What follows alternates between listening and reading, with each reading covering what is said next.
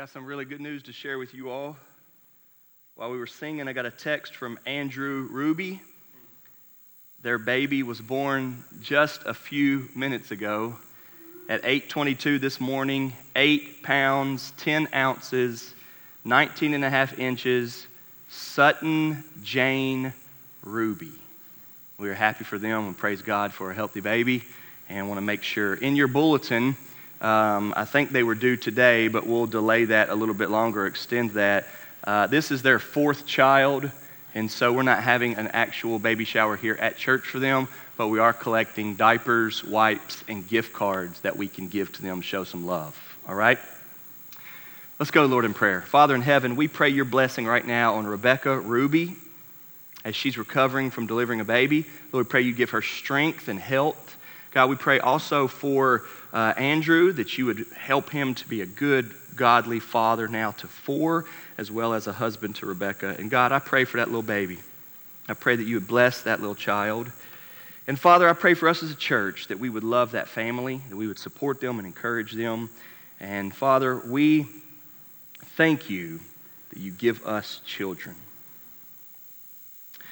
Father, now we come to your word and we are ready. We are hungry and eager we look to it. We began Habakkuk.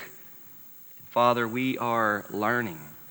We pray that your Holy Spirit, God, would give us eyes to see, ears to hear, that we would believe your word, and that through it all, God, you would shape us into faithful followers of Jesus. In his name we pray. Amen. If you would, turn back in the Bible to Habakkuk chapter 1. So we started that last week. We went through the first 11 verses. Today we're going to pick back up in Habakkuk. And uh, we're going to start at verse 12 and go to a little bit into chapter 2. Uh, as I find myself aging quickly, I am more and more and more and more um, interested and in tune or inclined to look to men older than me or a little bit further ahead of me in life and to see what they're like and, and and uh, what they're thinking. And I have heard quite a few times this sort of phrase If I knew then what I know now, I may have done this differently. You hear that quite a bit. My dad is now in his late 60s. And the difference between my dad while he was working and my dad while he was retired. He's only been retired for two years. The difference between my working dad his whole life that I knew him and then now just recently in this retired stage, two different people. Two different people, really. Two different personalities almost. But this phrase of, if I knew then what I know now, you know, is is something that we're all going to say when we get to heaven. The Bible teaches us when we get to heaven, everything's going to be clear. All of our questions will be answered. I don't know if we will ask them at that point. You know, a lot of times we like to say, when I get to heaven, I'm going to ask this and I'm going to ask this, and then I'll understand a lot of things. But what I truly, and, and I hope that does get to happen, but what I truly think will happen is that we will be so uh, overcome by truth and 100% goodness that those questions won't concern us like they do now. We get hung up on a lot of things, and rightly so. I mean, good questions. But when we get to heaven and we see God completely right, we will say, if I knew then what I know now. And you know, that's also true when we're, when we're complaining. You remember last week I showed you, we started in Habakkuk, that Habakkuk had a complaint. And so he was complaining to God, and we talked about that. And Habakkuk's complaint at the beginning of Habakkuk is this God, your people don't look like your people. Your people aren't faithful. And that's a problem. So it wasn't one of these kind of selfish complaints. Remember, I talked about that last week. It wasn't one of these selfish complaints of, why aren't you doing something for me? It was a good complaint. Like, hey, they say they know God Almighty, but they don't live like it. They say they are the people of God, but they don't live like it. Their lives are full of uh, sinfulness and disobedience, and they're more like the world. They're ungodly. And yet, you are calling them your people, God. This is not right. And it seems like you're doing nothing about it. That was Habakkuk's complaint.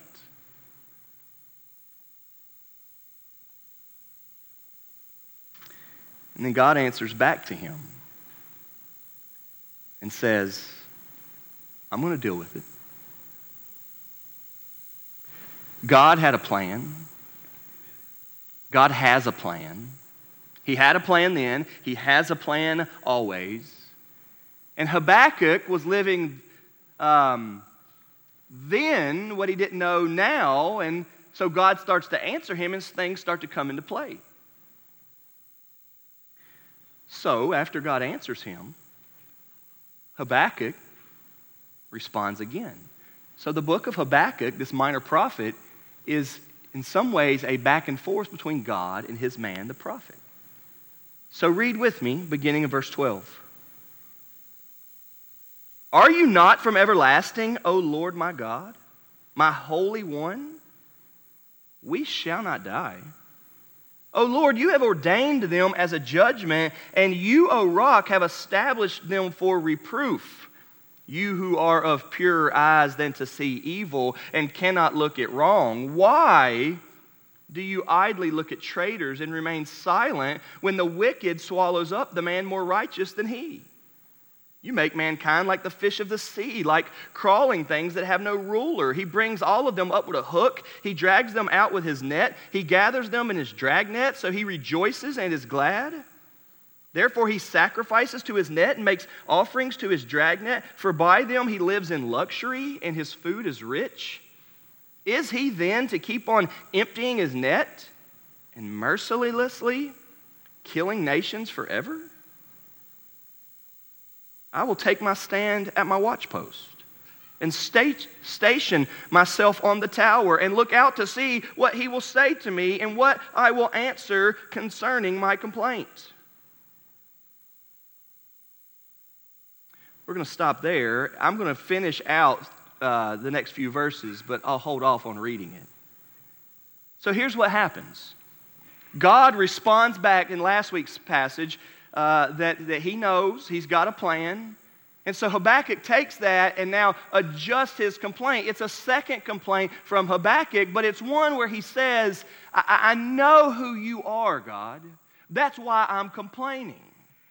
And so it sounds at first a little bit better. You see there in verse 12, he says, Are you not from everlasting, O Lord my God, my Holy One? So he, he knows who God is. He has this big view. He's seemingly complaining from faith, he's seemingly complaining from trust in who God is.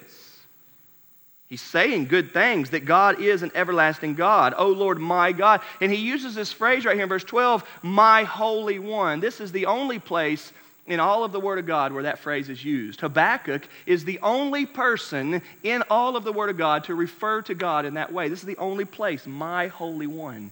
This kind of sweet and and, and healthy uh, possession, possessive, claiming that the holy God is my holy God, my holy one. He's talking to God in that way. So you can see that he's He's complaining, but he's not wanting it to be a, a bad, ugly complaint. It's just a complaint. Now, as we're going to see, it's still a bad complaint. But I want you to kind of feel for Habakkuk a little bit that he seems, he seems justified, he seems right a little bit in what he's saying. He goes on and says, We shall not die. This is a neat line because his complaint was, God, your people don't look like you. And God's answer is, I know, I see it, I've got a plan, I'm going to deal with it. And his plan is that he's sending up a worse nation, the Chaldeans, the Babylonians, to come and to destroy and judge his people. That's his plan. So now Habakkuk's like, well, wait a second, that's a harsh response. He knows that discipline and judgment is a good thing, but God comes on very strong with what he says he's going to do. And so now Habakkuk has to say to his everlasting God, We won't die. And there's a good truth here. If you know anything about God, you know that he has made promises to be a saving God. If you know anything about God, you know that while He is big and grand and everlasting and wrathful and He is a judge, He also is a Savior. And so, what Habakkuk is getting at here is yes, God should be a judging God, but God is going to not kill His people. This is what we see in the prophets all the time that there is a remnant.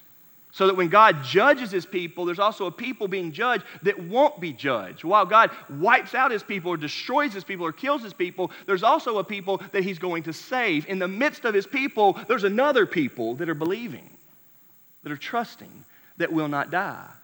And so, what we have here is Habakkuk is saying, Well, we're not going to die. And when he says that, he's referring to people who trust in God as a Savior. What he's meaning is, in the midst of all of us, there are many that are not really trusting in you, God, and they are ungodly. And those are the ones that I'm saying, why aren't you dealing with them? But he's reminding himself and reminding God here that there are some that you won't kill, and he's saying that. It's neat to see how Habakkuk is wrestling with all that he knows and all he's experiencing. Listen, this is very much so how we are. All of us here today know a lot of truth. We understand so many things about God. We read our Bibles. Hey, when we're snowed in and probably we should cancel church, we're here to learn the Bible a little bit more. That's what we're doing. And there are a lot of things that we understand. We're actually studying Habakkuk, right? Y'all never even heard of that before last week.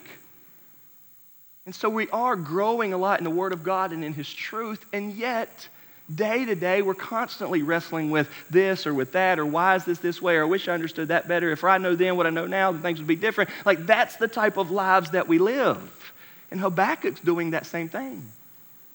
He just, he just complained to God in, in last week's passage that God, your people are living disobedient lives and you're not doing anything about it. And God says, Yes, I am. I'm about to destroy them. And now he's already not liking what his complaint was. He's not liking what God's answer is. And so now he's reminding God that, hey, your people aren't going to die. I mean, Habakkuk is wishy washy like all of us are. So then he starts reminding himself of truth. He says, Oh Lord, you have ordained them as a judgment, which is true. The Chaldeans are going to be used by God to come and judge his people. And you, O rock, have established them for reproof. So listen, he now says that God is his rock. That's good. And he's, God is going to use them to judge his people. Verse 13, you who are of purer eyes than to see evil and cannot look at wrong, okay? Now he asks why. Why do you idly look at traitors and remain silent when the wicked swallows up the man more righteous than he? And now we start to see what's going on in Habakkuk. His second complaint is your response to my first complaint is worse than my original complaint. I said that your people weren't living right, and now you're taking a worse people to kill those people. In Habakkuk's mind, he thinks that God's holiness should have prohibited him from using the corrupt Babylonians. He thinks that God should not do this. Listen to me. The first complaint is if the first complaint is your people aren't faithful, then the second complaint is you're not faithful. Remember last week I said that complaining actually gets at idolatry because it thinks that we know better than God? If the first complaint is, God, your people aren't faithful, hey, I need to remind you of that, and God says, hey, I know, then the second complaint is, you're not, play, you're not faithful. If the first complaint is, God, you're not doing anything, then the second complaint is, I don't like what you're doing, God. This hits home, does it not? Isn't that what all complaints actually are? I don't like what you're doing, God. That's not the way I would have done it. God, I have a better idea. God, I would have been so much happier if you did it this way. God, things would have worked out better if you did it this way. We would have had four times as many people here as this for this sermon if it had not snowed today. And I know some complainers that really should have been here today, right? We think like that. But Habakkuk's not saying, You idiot, why'd you do it that way? He's not. He's saying, But I know who you are, God.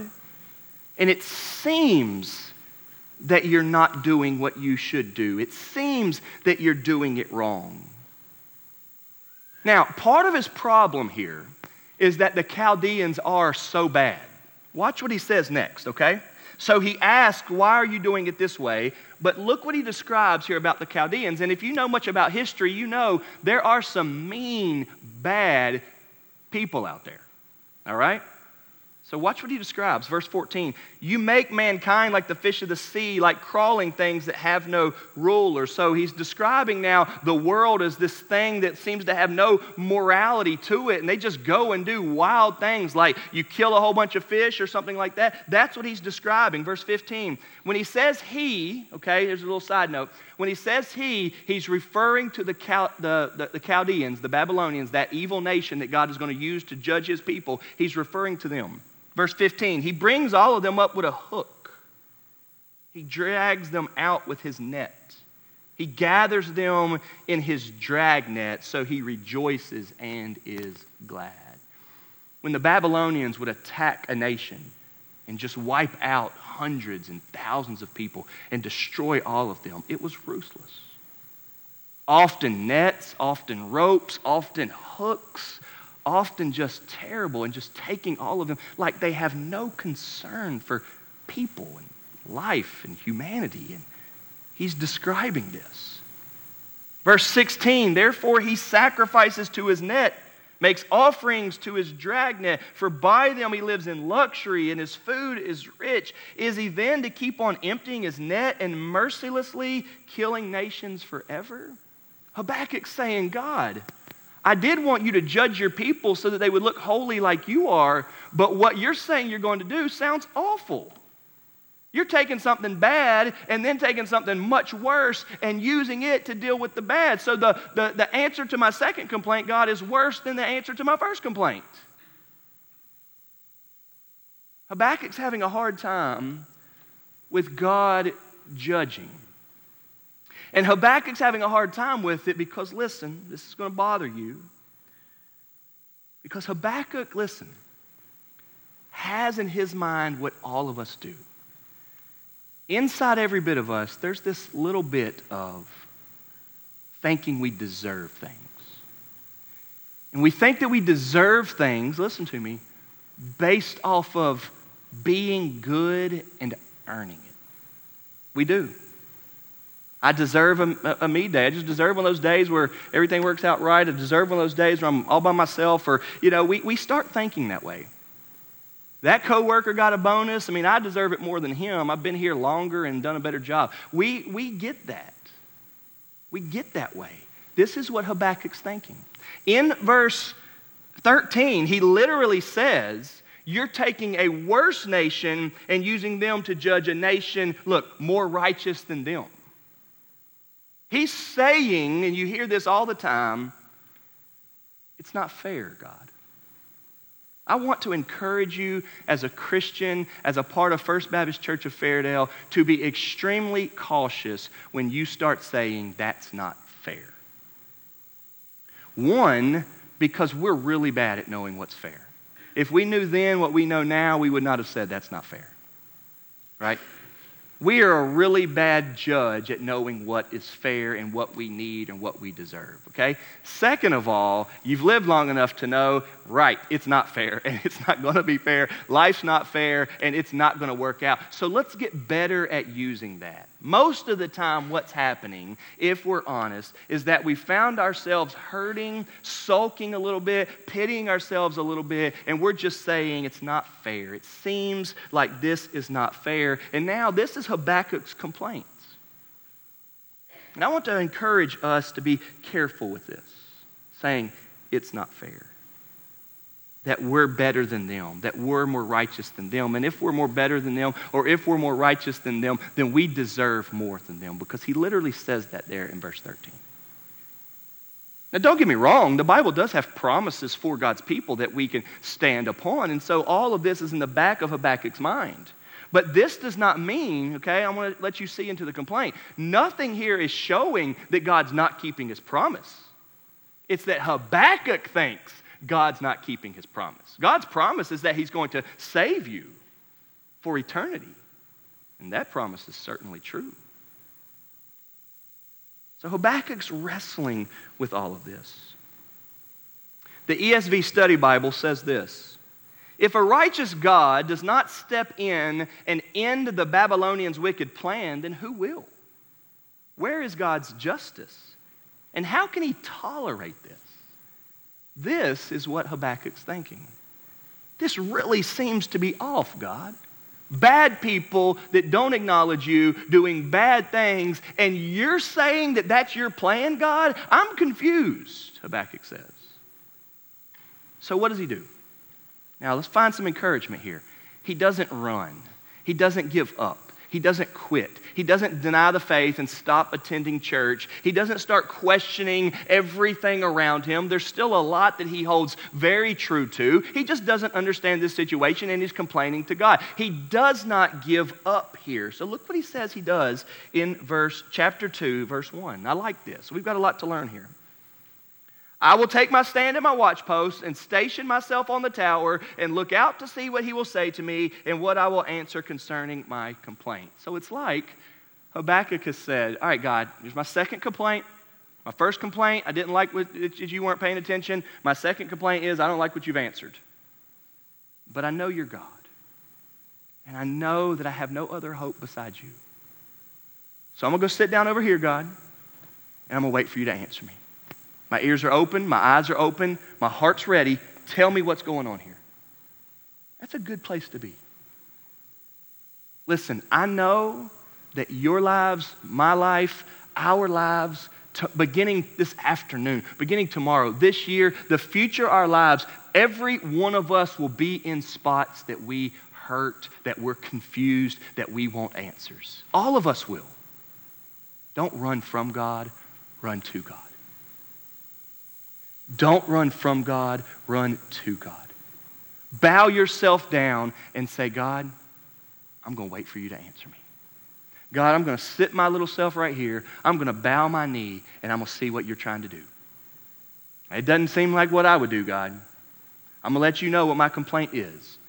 But I'm going to post myself up right here and I'm going to see what your answer is. See, Habakkuk's good for us because it's got a balance of what we're really like and what we really should be. It's got that balance there. What we're like and what we should be. He says, I will post myself up and I will wait to see what you're going to answer to me. You remember Job kind of ends that way too. You remember that? If you're familiar with the book of Job, right before Psalms, Job's life goes terribly, terribly wrong in the first two chapters. And all of this bad stuff's happening. And so Job and his friends are just torn up on why, why, why, why, why is this happening? And if Job knew then what he knows now, we wouldn't have the whole book of Job. We wouldn't have chapters 3 through 37. What happened in Job is that Satan wanted to attack Job, and so God lets him. But God says, in all of Satan's attacking, he can't really hurt Job. God's got Job under control. Well, he was hurting him physically, but he wasn't hurting him spiritually. Job didn't know that. So at the end, after enough complaining, listen, it's a great book to read. At the end, after all of the complaining, God answers Job. And Job finds himself going, Okay, I put my hand over my mouth. I won't say anything else. You talk to me. I'm listening. And Habakkuk's moving himself there. We'll get that more next week and the next week as we get into chapter 2 and into chapter 3. But Habakkuk has faith to where he is looking to God. Hey, the next time you're complaining, the next time you want to say, that's not fair, I deserve better, look to God. Don't look away from him. Run to God. Don't run away from him. This God that you wrestle with at times sent his son to die on the cross for you. And when Jesus died on the cross for you, God was fully, completely mindful of all our sins. Not just a big, huge pile of sins, but every one of our sins from the past, from the future, all of our sins. Every bit of disobedience, every bit of doubt, every bit of rebellion, every bit of meanness and ugliness in us, God was fully aware of it and focused on it, and God punished it, judged it in Christ. Bible says, poured out his wrath on Christ, killed Jesus for us because he loves us. God knows what he's doing. His plan is perfect, it is sufficient. We can trust it. And so when you are tempted to say, it's not fair, I wouldn't do it this way, I sure wish it was another way, why, why, why, God? When you are tempted to complain, remember that if you think you can trust Him for your salvation through the work of Christ on the cross, you can certainly trust Him with all of your worries and concerns. Since I'm hearing so much about anxiety and mental health, and I'm hearing that so much about teenagers too, this week I got to do a Bible study with the girls' basketball team up at the high school. And just knowing that so many of our, our teenagers and young adults are using these phrases, anxiety and stress and depression and mental health and those sort of things are so common, that I just felt led to read with them what Jesus teaches in Matthew chapter 6. When Jesus says, Do you see the birds? They always eat. They've never not had food. You know why? Because their Father, God, always feeds them. The birds don't have to worry about eating because they will always be fed by God. Jesus goes on and he says, Do you see the flowers in the field? Do you see how beautiful they are? Do you see the colors and the, the majesty that just looks incredible in a field of flowers in full bloom? It just looks awesome. He says the wealthiest king ever, Solomon, never looked as good in all of his beautiful dress and robes. He never looked as good as them. Do you know why? Because God makes sure those flowers are clothed. And Jesus says, if those birds and flowers are provided for, if God is thinking about them and aware of them, oh, shouldn't you trust that He's thinking about you? That He's aware of you? Don't worry about things that you don't know about. Trust God. Habakkuk here is wrestling with a lot of things that he should not be wrestling with. Granted, they're real issues. His people are unfaithful, and God's answer to it is a strong, ugly judgment. But he's wrestling with if God should do that and if that's right, fair, and just, and it just doesn't seem right in his mind. And he's all over the place with it. But at least he does say, I'll post up now and see what you're going to say. And God answers, chapter 2, verse 2. And the Lord answered me, now the second time Write the vision, make it plain on tablets, so he may run who reads it. For still the vision awaits its appointed time. It hastens to the end. It will not lie. If it seems slow, wait for it. It will surely come. It will not delay. So, in a really interesting way, God says, write this down. Make sure you know about it. Make sure my people know about it. Make sure those who are about to receive it know about it. Make sure the Chaldeans that are about to get it too, make sure they know about it. Make sure everybody future knows about it. Make sure my church forever knows about it. Make sure First Baptist Church Fairdale knows about it. Make sure nobody is going to keep questioning and complaining what I'm doing and why I do it. I'm God Almighty. I make everything. I know what I'm doing. I'm your Father in heaven. I can be trusted. Write it down, Habakkuk. You going to question me? Here's my answer. Write it down. Make sure you know. Make sure they know. Make everybody knows. And if you don't like the timing, wait, he says. It's coming, wait. And then he says this, verse 4 Behold, his soul is puffed up. It is not right within him. God answers Habakkuk in one of those humble subtle, powerful ways. You're right. They're wrong. Won't that calm you down quite a bit? Because Habakkuk thought that God was okay with all the wrong. That's what injustice is, right? Being okay with something that's wrong. Habakkuk thought God was okay with all the wrong, and he wasn't okay with it. He's never been okay with it. God is never okay with wrong ever. And just because he doesn't deal with it right now does not mean he's not God. It means you think you are, and you need to repent of that. And so God answers back yeah, they're bad. They're wrong. They're arrogant. They're puffed up. And look what he says next.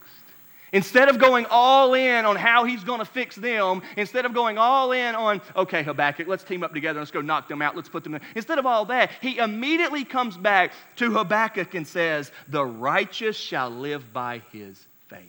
What God, last week my points were our complaints and God's concern. The same thing is true here today. God's concern is if you are going to claim Christ as Savior, trust Him. Live by that faith. The righteous shall live by His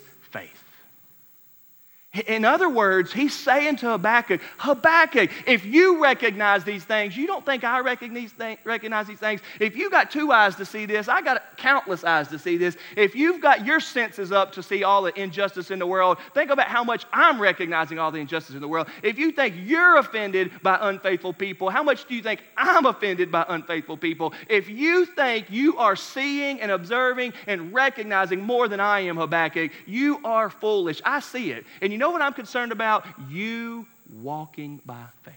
You believing me. You being what you said you are. You're worried about everybody else when you should be worried about you. I'll take care of everybody else. You worry about you. The righteous will live by his faith.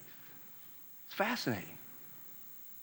And if we had a couple more hours, we could go ahead and finish out the book, and you're going to love it. Let me encourage you the rest of this week, getting set for tomorrow, to read the rest of Habakkuk. Habakkuk changes completely once he finally gets his faith grounded in who God is and what God says. It's awesome. Now, this verse right here, and here's how we're going to end. This verse right here, the righteous shall live by his faith, is quoted three times in the New Testament, all right? We got five minutes left. I want you to roll with me to look at all three of these. The first is Romans 1.17. So I want you to see all of them. Romans 1.17. Remember the phrase, the righteous will live by his faith.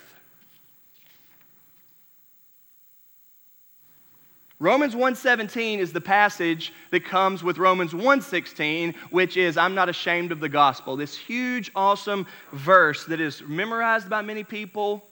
Romans 1:16 says, "For I am not ashamed of the gospel, for it is the power of God for salvation to everyone who believes, to the Jew first, and also to the Greek." Verse 17, "For in it the righteousness of God is revealed from faith for faith, as it is written in Habakkuk, the righteous shall live by faith. You know what Paul's saying here at the beginning of Romans? Because you know Romans is this big, long book. Many have said it's the, it's the most complete, thorough, technical, theological work ever written, Romans is. Big, long explanation on salvation. You know what he's saying in Romans 1 16 and 17? Look at how awesome God is. Anybody at all can be saved. Jewish, Gentile, anybody in between, whoever you are, that there is power in God to save any person from their sins if they will believe. That is the gospel. If you will believe that Jesus died on the cross for your sins, bow your knee, confess your sins, and call out to Jesus as Lord and Savior and cry out to Him for salvation, He will save you. And when He's making that point, Paul brings up Habakkuk 2 4 the righteous live by faith. See, here's what's true. Righteous people are not righteous because of the way they live. They are righteous because of what they believe. And when they are righteous because of what they believe, God starts to work in them to live obedient, righteous lives, but that's not their righteousness. Please don't confuse that. Righteous people are righteous because of what they believe. When you believe the gospel, you get Jesus' righteousness. When God calls somebody righteous, it doesn't mean they live right all the time. It means they trust in Jesus who did live right all the time. And typically, when somebody trusts in Jesus who lives right all the time and is righteous, then God starts to produce in them a right way of living. But people still sin. But their faith, their ground, their trust, their hope, their salvation is in Jesus only. And the, the, the, the thing that hangs from heaven, or the path to get to heaven, or the road to get to heaven is Jesus alone, and that's it. It's no righteousness in and of ourselves, it is only in Jesus. And so when Paul's making that point at the beginning of Romans 1 that the power of God is in the gospel, and if anybody believes it, they'll be saved and made righteous, he remembers, yeah, Habakkuk says, the righteous live by faith.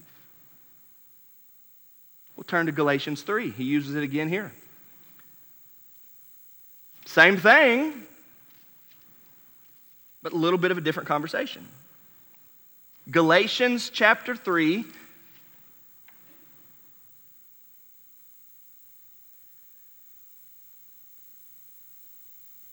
He's in this big conversation with Jews should they be circumcised or not, right? You talk to people from different walks of life, different backgrounds, different religions, or whatever. We start talking about, well, do you have to do this to be saved, right? Y'all have all heard the question do you have to be baptized to be saved? Do you have to do this to be saved? Do you have to go to church to be saved? Do you have to be circumcised to be saved, right? You have to ask, people ask all of these questions. And all of those could be defined as a work. And this is the conversation here in Galatians whether Jews need to be circumcised if they're going to be saved and go to heaven. Verse 10 says, for all, if you don't know this passage, this is going to be good for you. For all who rely on works of the law are under a curse. Not only is it not going to save you, it's not saving you. It is cursing you to think that goodness or good works or obedience will get you to heaven. It won't. And the next time you're at a funeral and somebody says, if that man isn't in heaven, I don't know who is because he was such a good guy. I want you to let it go in one ear and out the other because that's not how you get to heaven. If you think the man laying in the casket is in heaven because of how good or bad he is, you've missed it. You've missed the whole thing. And don't get me wrong, hoping in Christ should make you a better man. But the only way is hoping in Christ. He just said right there, all who rely on works of the law are under a curse, for it is written, Cursed be everyone who does not abide by all the things written in the book of the law and do them. Verse 11. Now it is evident that no one is justified before God by the law. No one, for the righteous shall live by faith. So, if the Bible has strong teaching that nobody anywhere is going to be saved, that's why, hey, hey, hey, good uh, good American, you know, good Mexican, good Muslim, good Mormon, good this, good that, good uh, homosexual person, good heterosexual person, because there are all of those. None of that even comes close to being able to save you. Good Baptist, uh, none of that will save you. Learn what the Bible says. Learn about life. Every one of us is flawed. Every one of us has sinned against God, and it will not get you to heaven. What will? Faith in Christ. Only thing faith in Christ. So he brings up here in this huge discussion over works of the law cannot save you. He says, yeah, Habakkuk. Habakkuk 2 4. Habakkuk 2 4. The righteous live by faith. One other place, Hebrews 10, the passage that uh, Josh Womble read earlier. Hebrews 10. This is a passage about warning people to not give up, to not fall away, this is a passage warning people to stick it out and be tough and have faith. Hebrews 10, verse 35 says, Therefore, do not throw away your confidence, which has a great reward, for you have need of endurance, so that when you have done the will of God, you may receive what is promised. For yet a little while, and the coming one will, not, will come and will not delay. Look what it says. But my righteous one shall live by faith. Here he's talking about endurance, don't give up. In Galatians, he's talking about works of the law and thinking that we've earned something. In Romans 1, he's talking about the power of God and the gospel to save. And in all three, he remembers Habakkuk. Now, what's the context of Habakkuk? God's man, the prophet, believing God, yet looking around and thinking, I'm not so sure about the way you're doing things, God. I got some complaints here and I got some complaints there. Seems like your answer's worse than the initial problem. And God answers back and says, Habakkuk, if you're going to believe me, believe me. If you're going to trust me, trust me. One commentator says the Chaldeans are described as puffed up. They overrate their own importance and are thus not upright. In contrast, the righteous, those who are right with God, will live by faith. Living by faith here has two aspects, both of which are equally important. First, it refers to, listen to this, an attitude of life lived in dependence on God. One's faith is foundational to righteousness, as Paul repeatedly makes clear, but it also involves faithfulness, calling for a recognition, listen to this, of God's trustworthiness. Listen, faith calls for a recognition of God's trustworthiness. Even when circumstances are challenging, See, Habakkuk believes God, but in this setting, he's not sure if he trusts his way. He's not sure if he trusts his plan. Guys, that's not faith. Faith is God, you know best. God, I'm not sure what you're doing, but I'll trust you. Faith is I've never been this way before, God, but I trust you know how to get there. Faith is, well, we do it differently than that, but I trust you know how to do it too. Faith is, you know better for my life than I do. Faith is, you know better for your world, God, than I do. If you can trust God with your sins, that's the biggest thing, then you should be able to trust Him with everything else. Those are smaller things. And Habakkuk's pointing out to us that if we don't trust him in the other things, then are we really trusting him with our sins? Because the righteous live by faith. If you're here today and what you call your faith or your Christianity is still really you thinking that you're good and earning it and deserving it, would you repent of that today? Would you say, God, help me stop thinking that way? I want you to be the best people you can. I want you to be the best citizens in all of Louisville. But I want you to know it's not getting you to God. I want you to say, I'm doing that because God's been so good to me. I'm trusting in Jesus who died on the cross for me to save me. And since God is so at work in me, by my faith, I want to live for Him. Fully admitting my, my obedience doesn't get me anywhere. The righteous live by faith. If you're not, do it today. Commit yourself to Christ. If there's ever been a Sunday where you've been too nervous to come forward, today's a good day. We're about a quarter of the size. The righteous live by faith. May we do that. Let's pray. Father in heaven, thank you for Habakkuk and the complaints. And thank you, God, that we've been reminded to not puff ourselves up and think we know better. God, thank you for the reminder to live by faith. Lord, would you, by your grace, help us to do that? We ask for your help now as we respond. In Jesus' name we pray. Amen.